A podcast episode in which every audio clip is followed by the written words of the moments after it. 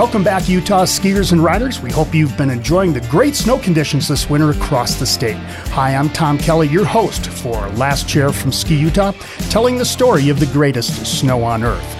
This week we've traveled up to the head of Big Cottonwood Canyon, some of the most gorgeous alpine terrain in the Wasatch. I have to say, looking up at the texture of the snow this morning covering the mountain peaks above Solitude is just one of my very, very favorite views, just so majestic.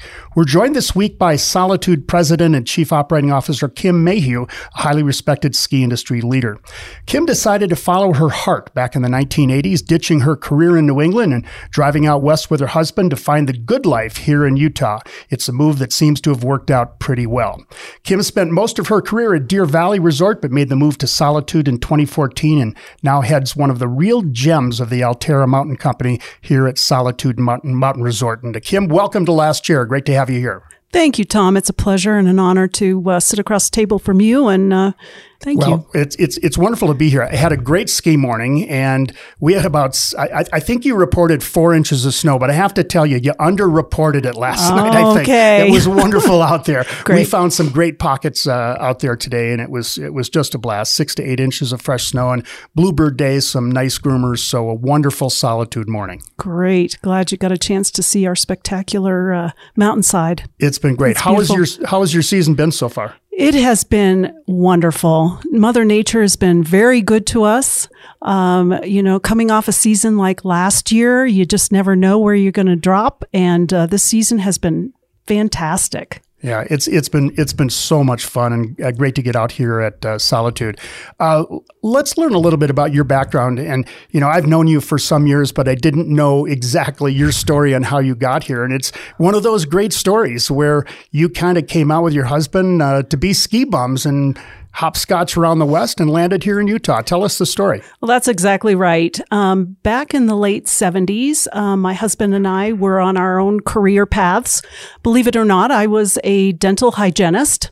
Um, and I soon learned within the first couple years that um, I wasn't as passionate about the dental industry um, as I was about the ski industry. I taught skiing to get through college on weekends.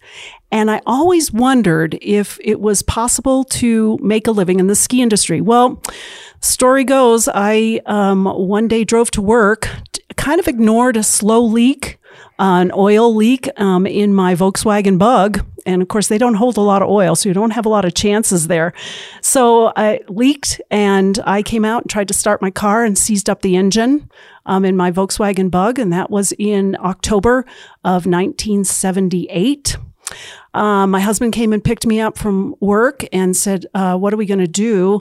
And I said, "You know, what are we doing? What are, where are we going with our careers?" And um, we spent the next year and a half um, planning our escape.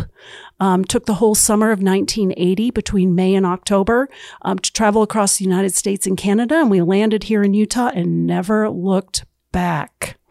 we had a the- fantastic year that first year, and yes. I think the cool thing about that story is you had a Volkswagen uh, you had a Volkswagen van. Actually, it was a bug. It was a bug. You yeah, bug. the Super Beetle. You how know, did, how did you carry skis in that? Um, very carefully. Actually, we had a ski rack that went on the back, um, and we figured it out. Where did you grow up skiing as a young girl? Um, I grew up in central New Hampshire. I skied many different resorts, uh, mainly a small local mountain called Tenney Mountain, um, which is trying to make a comeback this year. Yeah. I actually met the GM um, last summer and had a great conversation with him and wished him best of luck to revitalize that uh, ski resort. I skied a lot at Waterville Valley. Um, I learned to ski at Snows Mountain, which was the rope tow prior to Mount Tecumseh coming on board um, at Waterville Valley, prior to Tom Corcoran. Yeah. And I skied, I raced until I was 14, sitting in the back of a van every single weekend, yeah. going to Cannon Mountain, Loon Mountain, um, and um, uh, seeing the a lot of resorts around New England as a young girl. So, what was it that really ignited that passion for you as a young girl and as you were growing up for the sport of skiing? Um, I had a ski instructor when I was nine years old, and prior to that, um, my best friends and I, you know, would try to find a way to ditch our ski school lessons because we'd pack up every Saturday morning, and I was in a ski school lesson every single Saturday morning. We'd try to find ways to ditch. Um, I got a woman named Heidi, Heidi Anderson. She was from Europe, um, and she was German. Um, her husband was a professor at the local college. Um, and she ignited a passion in me because she actually saw something that I didn't see. She goes, Kim, you, you are a natural. And I said, Well, I wish my ballet teacher would tell me that. um, but she basically, you know, ignited a passion. She was very encouraging. Um, but I think she also recognized um, that I'd spent a lot of time on skis and it came pretty naturally. And she wanted to emphasize that. So I owe her a lot. She's no longer with us. Um, she, both she and her husband passed away quite a long while ago, but I'll always remember her as um, an inspiring female uh, coach. Yeah. W- were your parents and your whole family involved in the sport? Good story. Um, my dad had raced as a young um, young man um, at the prep school he went to, um, and then kind of gave it up for a while while the while we were very very young. But by the time I was three, and my brother was almost five, um, we my dad reunited himself with the skiing um, his passion for skiing. We didn't get my mother skiing till um, she till I was twelve. She was very um, she was an ice skater. She was actually a professional ice skater and uh, roller skater. Won many awards in in her hometown of Manchester, New Hampshire. Um, so she was very athletic, but she was so afraid of skiing. She was worried that with four kids, if she broke her leg, um, that would be a problem. She wouldn't be the the good mom that she had always um, Ben. So we got her out there at, when I was about 12 and uh, taught her to ski. And uh, she fell in love with it and skied for many years after that. Did you teach her to ski? Um, I helped teach her how to ski. And by that time, I had had so many lessons. It was very you knew the natural, routine. yeah, for me to to kind of help her. It was kind of fun, actually. You know, I think one of the cool things about that story that I know you see this today here at Solitude is this is a lifelong family activity. And kids, grandkids, everybody can enjoy this. Oh, and it is so evident here when I ride the chairlift with our guests, the multi generational excitement um, that comes grandma and the and the grandkids. It is just amazing. And you know, solitude is special to a lot of these families, especially long term families here in the Salt Lake Valley. Salt Lake learned to ski at Solitude, and they're very proud to talk about that and very proud to call it their family resort. Yeah. Back to your cross country journey with your husband. So Walk us through that. Uh, I don't. Uh, was Utah your final destination, or is this where you happened to land? Um, it wasn't our final destination, but we determined it was our final destination. We um, visited many ski resorts across the United States and Canada, mainly in the West um, looking at resorts such as Jackson Hole, loved the area. And we were sitting there at the campground that summer. It was August by the time we were in um, Jackson Hole and just sitting there looking at it going, uh, once you're in Jackson Hole, you're kind of there for the winter. Of course, back then in 1980, um, air flights in and out of the Jackson Hole airport, Delta wasn't flying out of there. It was pretty isolated. So we were looking at being in a place where we were closer to civilization, but still had the opportunity to um, be in the mountains. So we, um, looking in the Lake Tahoe area, um, we looked very closely at the Lake Tahoe area, um, both uh, the Nevada side and the California side of the Lake Tahoe mm-hmm. area and the ski resorts there, and the history there. Yeah. You know, at Squaw and the excitement would just rolled through me. Um, we made our way down to Mammoth and some of these other places. And again, it's that isolation.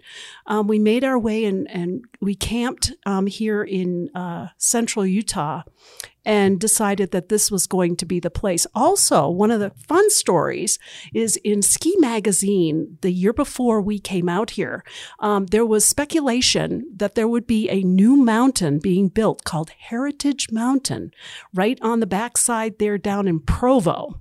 Well, we didn't know Provo. We didn't know the area. We didn't, we just thought, wouldn't it be amazing to get into the ground floor of a brand new ski resort? Well, that resort never re- materialized. And in the meantime, I got myself fully certified um, as a ski instructor while working at Sundance Mountain Resort. Mm-hmm. Um, and then, of course, Deer Valley was the big new winner in terms of being a brand new resort. And while I didn't get in on the ground floor that first year, I did start there in November of 1982 at second year. And I was so glad to be able to do that. As a ski instructor? As a ski instructor.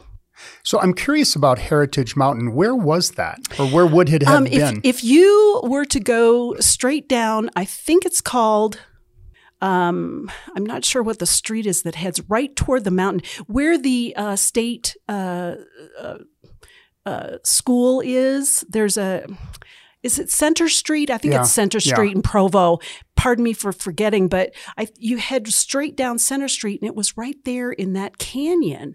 And actually ski magazine in 1979 had this huge big spread on this brand new mountain and all the investors that were going to um, invest in this mountain called heritage mountain. Yeah it was kind of an exciting time. Well we found out one year after we'd been here that the investments had fallen through and kind of the excitement had died and then suddenly there was deer valley and it lined up perfectly for me. Not a bad place to not, spend some years. not a bad place to spend a lot of years. Yes. So go back to the early days of Deer Valley. We all know it today, and it's also part of the Alterra Mountain Company now. Um, but what was it like in those early days? Uh, was was that vision that Edgar had and that Stein brought in was that evident at that point? It was absolutely, um, and it was part of the the original culture. And what a wonderful opportunity for Edgar and Polly to put in place um, a ski resort that had their vision and their culture in mind. They, Deer Valley was based upon the uh, principles of a five star hotel with skiing as kind of like the amenity um, at the hotel. You know, the arrival, the guest service, um, the staff, staff being um, plentiful and um, being able to nurture uh, the most incredible guest experience and cuisine was part of it as well. And we learned very quickly that that was a unique and new model. I mean, I, you grew up in probably a similar situation to me. I mean, skiing was pretty primitive and you had to be a pretty hardy crowd to schlep your skis around and, and do the things that we did um, in the 50s, 60s, 70s you know, as a hardy skier. Yeah. And the Sterns saw that as um, a detriment to the ski uh, resort business. Um, and they were competing with people who would throw a bikini in a suitcase and go on a cruise. So they knew they had to, going into the future, make it a an easier experience for their guests and they succeeded. You know, I think a lot of us take it for granted now because we have this expectation of the hospitality and the customer service, but it really didn't exist in that fashion 30, 40 years ago. It really didn't. I mean, think about what it what ski resort life was was like. And, and especially growing up in central New Hampshire, it was pretty primitive. So yeah. it was a unique opportunity to get into uh, the ground floor of something that was revolutionary in the yeah. ski industry. So at Deer Valley, how did you springboard from your job as a ski instructor up to another full time position? Well, I started out as a ski instructor. I was basically a children's specialist. I really enjoyed working with um, young children. Um, within a few years, uh, my boss, his name was Sal Raio, um, Sal said, Hey, Kim, would you like to be a supervisor in our children's programs? I thought, Yeah, I'd like to do that. I'd like to be able to train and teach other instructors um, how to do that. So I became a ski school supervisor. Um, a few years later, I was asked to be the children's program manager, and I actually um, that year when I was offered that position was the year I started the Deer Valley Summer Adventure Camp. Um, it was the summer of 1996, and I'd made that proposal. I pitched my proposal to Bob Wheaton and, and Sal Raio in the fall of 1995 and said, we need to um, have children here at this resort year round. That was an opportunity to keep great people employed. Um, and so I did that for a number of years. I was 19 years um, with the ski school, that business unit. And then in the winter um, of two, actually it was uh, February of 2001, um, the HR director needed to uh, leave for uh, personal reasons. and I threw my hat in the ring to be uh, um, the HR director. I thought that would be a really unique way to see the entire business from a different seat, different place. And Bob Wheaton was very encouraging, and um, he actually did promote me to that position in 2001, um, just a year before we hosted uh, the Olympic Games. Mm-hmm. So I became very involved in transportation and a lot of the LOC things that were happening at the time. Um, and I loved it. I fell in love with the overall hiring um, and um, the ability to um, make a difference in other places around the resort other than just in the ski school. It was fan- I loved that job. What was the key to that job? What was the key to your success in HR? Um, I've always had a um, real value for the human side. Even as a ski school manager, looking, it's people delivering a product and keeping that in mind and teaching people that they are our product. Um, you can have the finest uh, dining, finest um, resort infrastructure, and the best lifts on the planet. But if the people are not delivering a product that is um, valued, um, you're losing. Um, but it is nurturing people that I really enjoyed. And letting lot. them have fun to do their job. Exactly. And letting them know I loved coaching and mentoring. And that always helped. And being able to have my hand in um, mentoring and nurturing the ski patrol manager was such a wonderful opportunity for me um, all over the resort, just being able to influence how we did things. You know, over the past five years or so, the ski industry has revolutionized, and you've really ridden the wave literally uh, in your transition from Deer Valley over here to Solitude. Yes, um, and the transition has been um, a wonderful journey. Actually, I loved working for um, Deer Valley, and when both Deer Valley and then eventually Solitude were sold to Alterra Mountain Company, um, who gets to have another whole journey um, with a new company within their career? I am very fortunate to be able to do that and to have uh, 14 other ski resorts um, as a um, reference and um, as a uh, to reach out to um, for guidance, thoughts, run things by each other. It's it's a it is a great opportunity. So I'm I'm enjoying this r- second ride. so so when you know just to walk through the logistics of this. So Deer Valley acquired Solitude, and then you came over to head that operation, right? And then eventually Alterra Mountain Company purchased Solitude. So that's kind of put you into the position that you are now as president and COO of Solitude, part of Alterra. That's correct. That is correct. Um, when Deer Valley announced that they were entering into a purchase agreement with the uh, family owned Solitude Mountain Resort. That announcement was made. Um, I'll never forget that day. Um, it was in October of 2014. It was exactly five days before my son got married. Um, and I was fortunate enough to be in the loop on kind of what was happening. But that public announcement was, it gave me goosebumps. It was very exciting to be able to see um, Deer Valley expand. Um, and um, I was asked to be the operator in December of 2014. Um, and I never hesitated. You know, I, no regrets. Um, it, I left a great job. I was not dissatisfied with my job. That HR director job was amazing, but this was another whole opportunity. So um, came over in the winter of tw- uh, January of 2015 as what was called the transition manager. We did not own this property at that time, but the family uh, allowed me to get inside their business to be able to build a whole new payroll system, accounting systems, find out who does what here.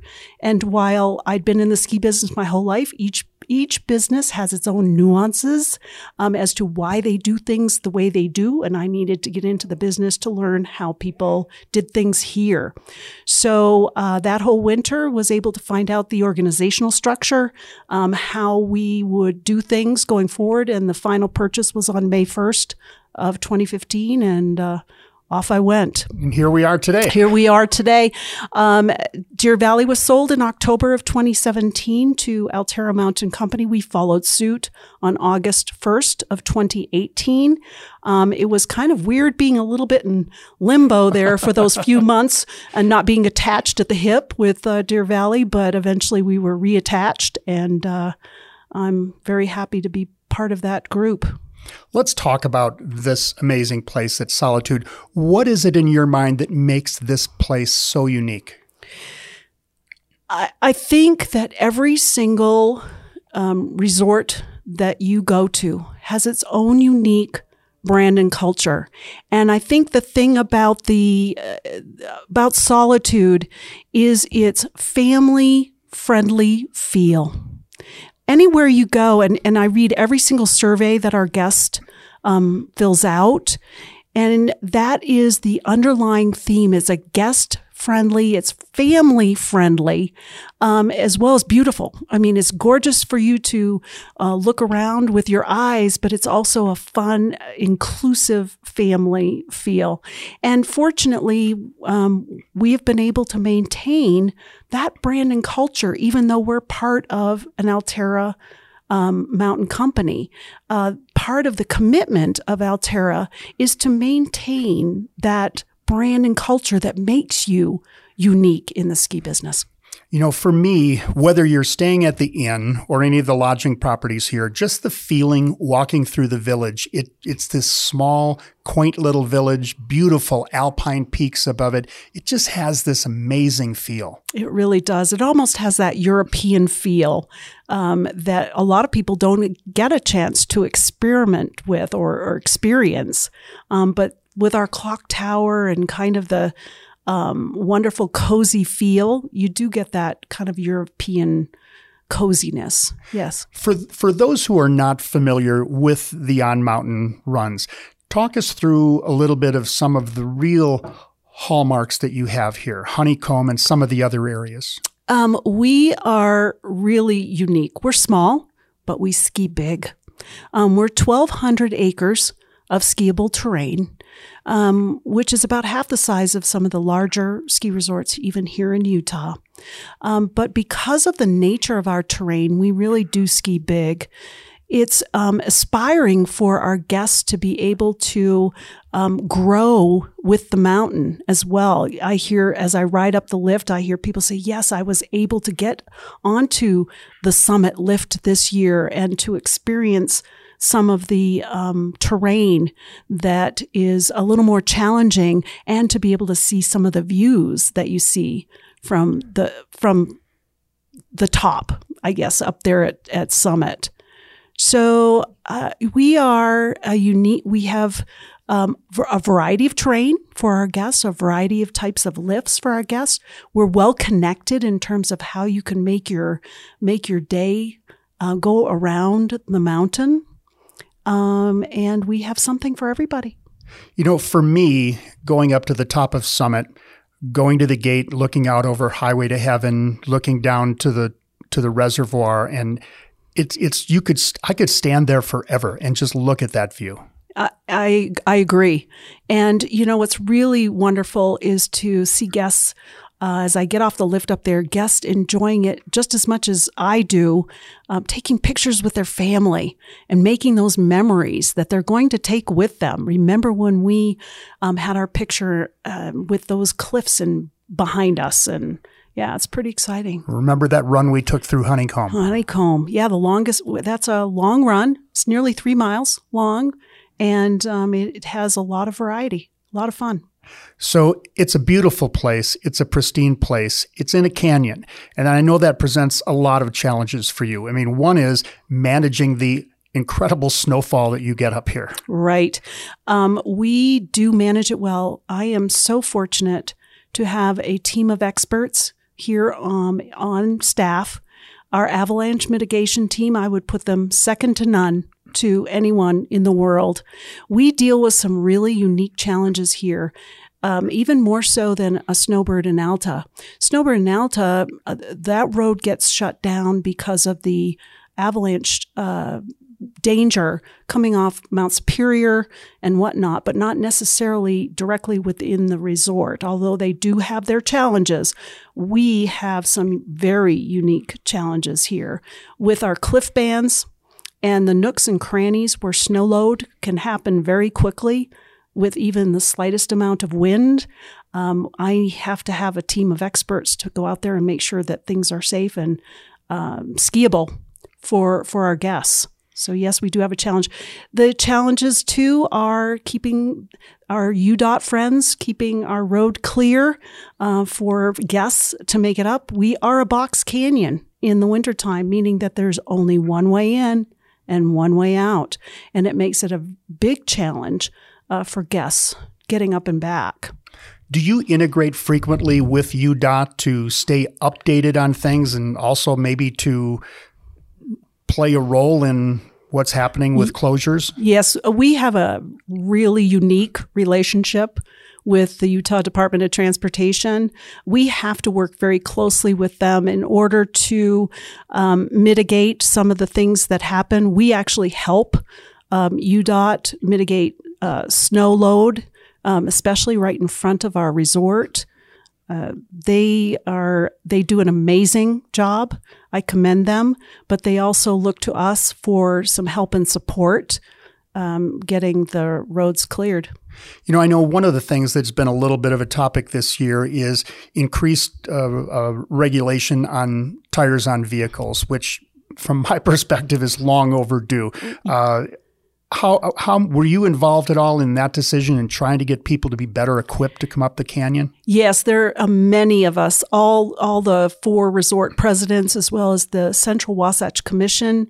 Um, encouraging uh, our unified police department to do uh, a little bit more diligence in checking for traction um, requirements for people to come up and down the canyon. It's very specific in terms of the type of snow tire that are required, as well as uh, four wheel or all wheel drive, as well as chains. And if people would follow those guidelines, we'd probably have fewer um, issues on bigger snow days.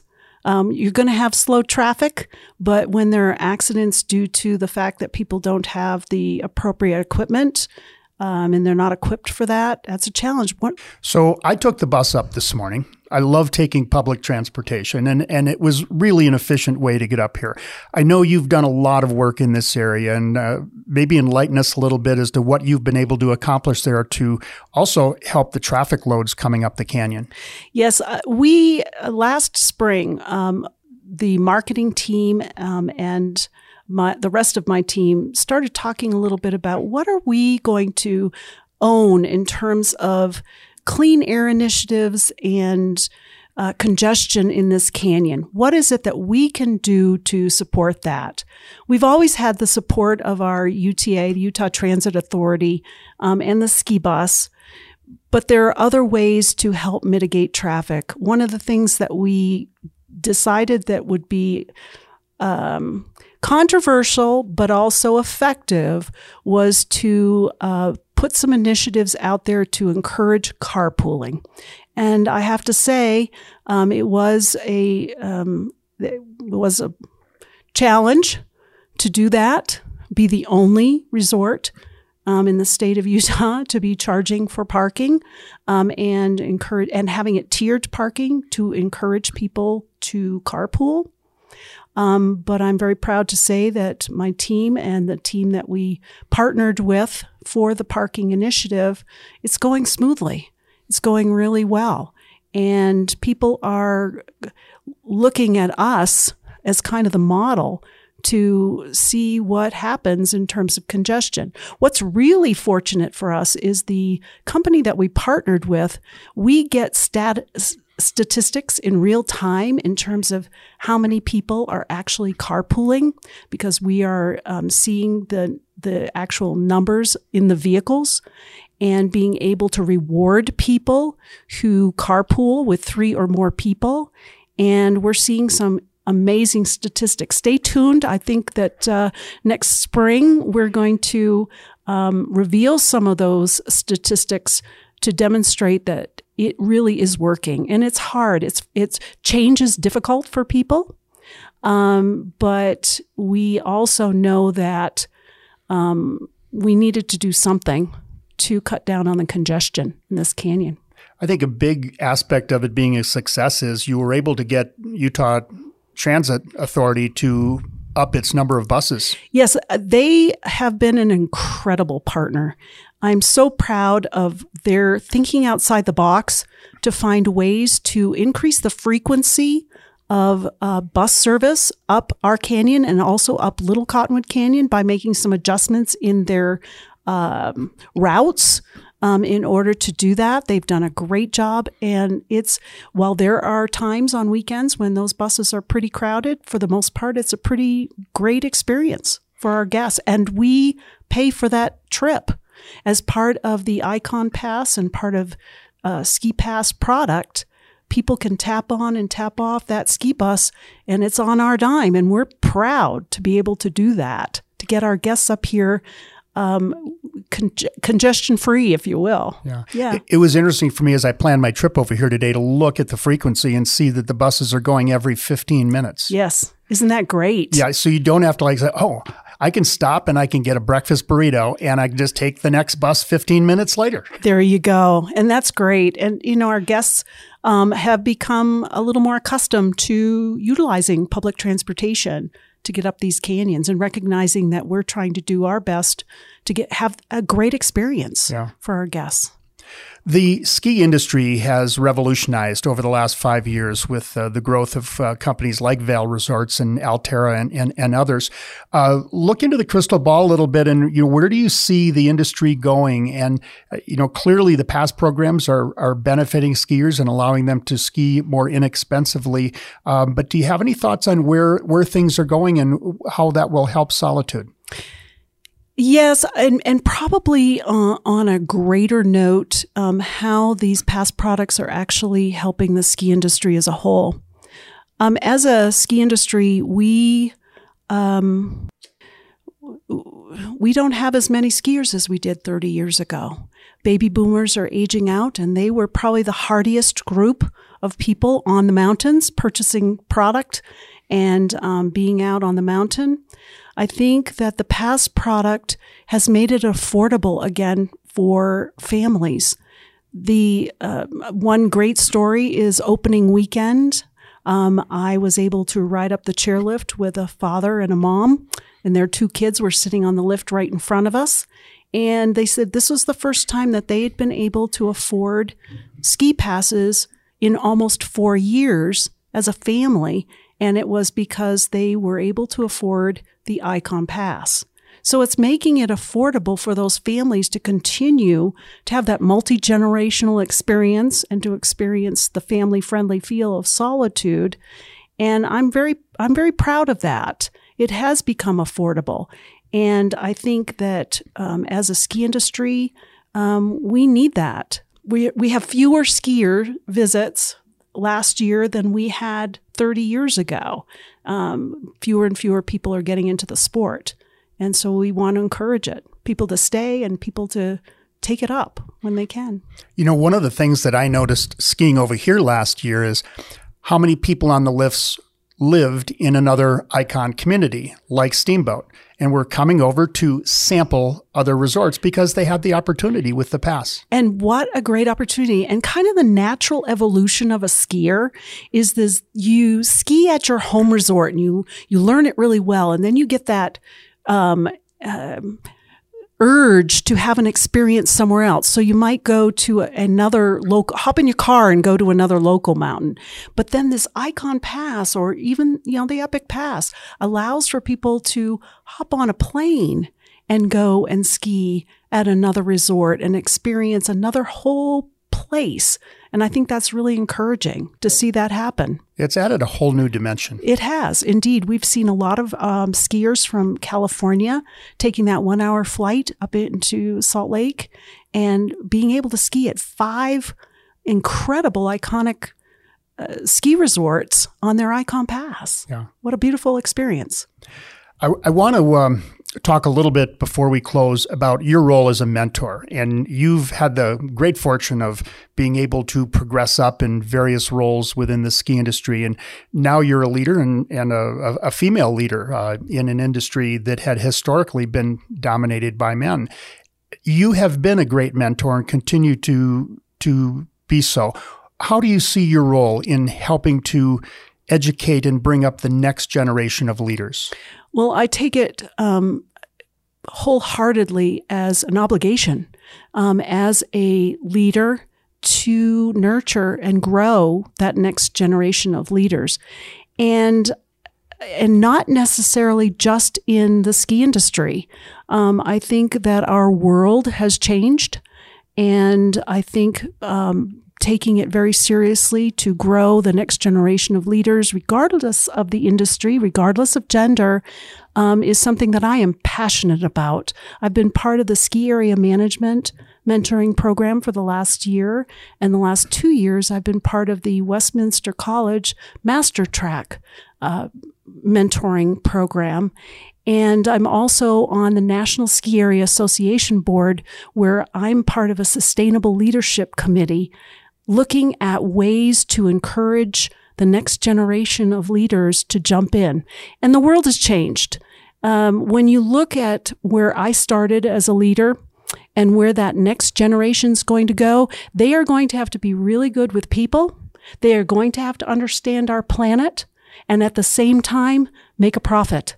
Those three P's being people oriented, understanding the planet, and being profitable is the next generation of, of leaders. And that is a huge task, huge task. Isn't it exciting too to watch where your former employees have been and to track their careers in the industry? Um, it is fun to watch and see um, kind of who does what and who kind of goes where. Um, I'm particularly proud of one individual I've known for a long time. She was the president and COO of Mount Snow in Vermont, um, Kelly Pawlak. Uh, Kelly threw her hat in the ring a couple years ago and is now president of the National Ski Area Association.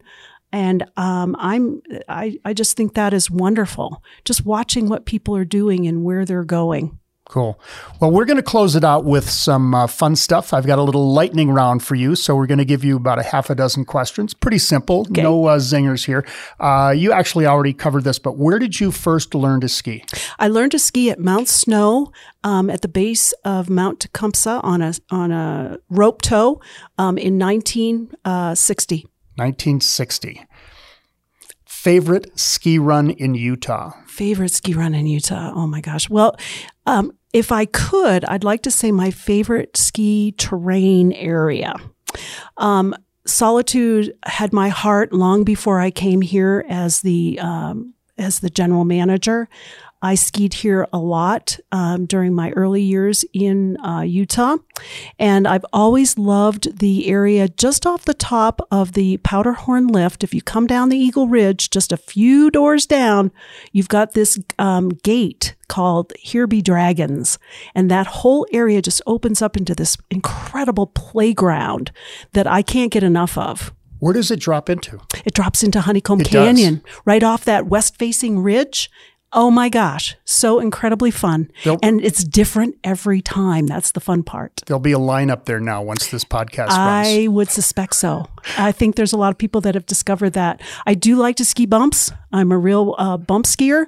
And we have a couple bump runs here at uh, Solitude that I love when they're big, huge, big, round, soft bumps um, off the Powderhorn lift. Kind of a fun, fun place to catch your bump.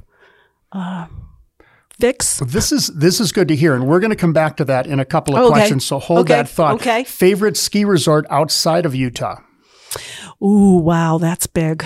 Um, I ooh, trying to think of where my favorite, Jackson Hole. You know, um, I've skied there um, probably the, once a year for the last 10 years. In the wintertime, I've been able to break free. Um, and it's just, um, it's just as breathtaking as anywhere here in Utah. It's amazing. Yes. Isn't it? Uh, best on mountain lunch at Solitude. Oh, the Roundhouse by far. Um, our selection of both vegetarian and meat fixed uh, curries, um, light and yummy while you're out there on the mountain. Favorite pizza. My favorite pizza would be the margarita pizza here at the Stonehouse. Awesome. Favorite après ski activity? Well, it's always fun to have a cocktail or get together with friends um, after work. And uh, our Thirsty Squirrel does offer a really nice um, après venue. Great. Favorite Utah craft beer? Oh, um, you went to yard sale winter lager. I'm a lager girl. You are? Yeah. I don't know that I've had that one. You should try Where it. do you serve it here? um, here at the Thirsty Squirrel. Check last, it out. Last question. Groomers, powder, glades, or moguls? Oh boy. I'd like to do all of them in one day, every day. Um, if I had to pick uh, the calm, serene feel of gliding through thigh deep powder is a sensation I will never get tired of. I ever get tired gonna, of. I thought you were going to be my first one to First choose one to moguls. say moguls. Well, you know, I do live in Utah, and we have the greatest snow on earth. Um, and generally, you know, start that day with the powder, and then toward the end of the day, you got your powder bumps. So hey, you get. Okay, you I'm going to check it off. Okay. Kim, thanks for joining us. Thank you so much, Tom. It's been my pleasure. Kim Mayhew, President and COO of Solitude Mountain Resort, one of the most respected ski industry leaders. What a great day it's been up here at Solitude. Uh, some awesome turns this morning. Come on up to ski or ride this winter. I'm Tom Kelly, your host for Ski Utah's Last Chair. See you on the slopes this winter.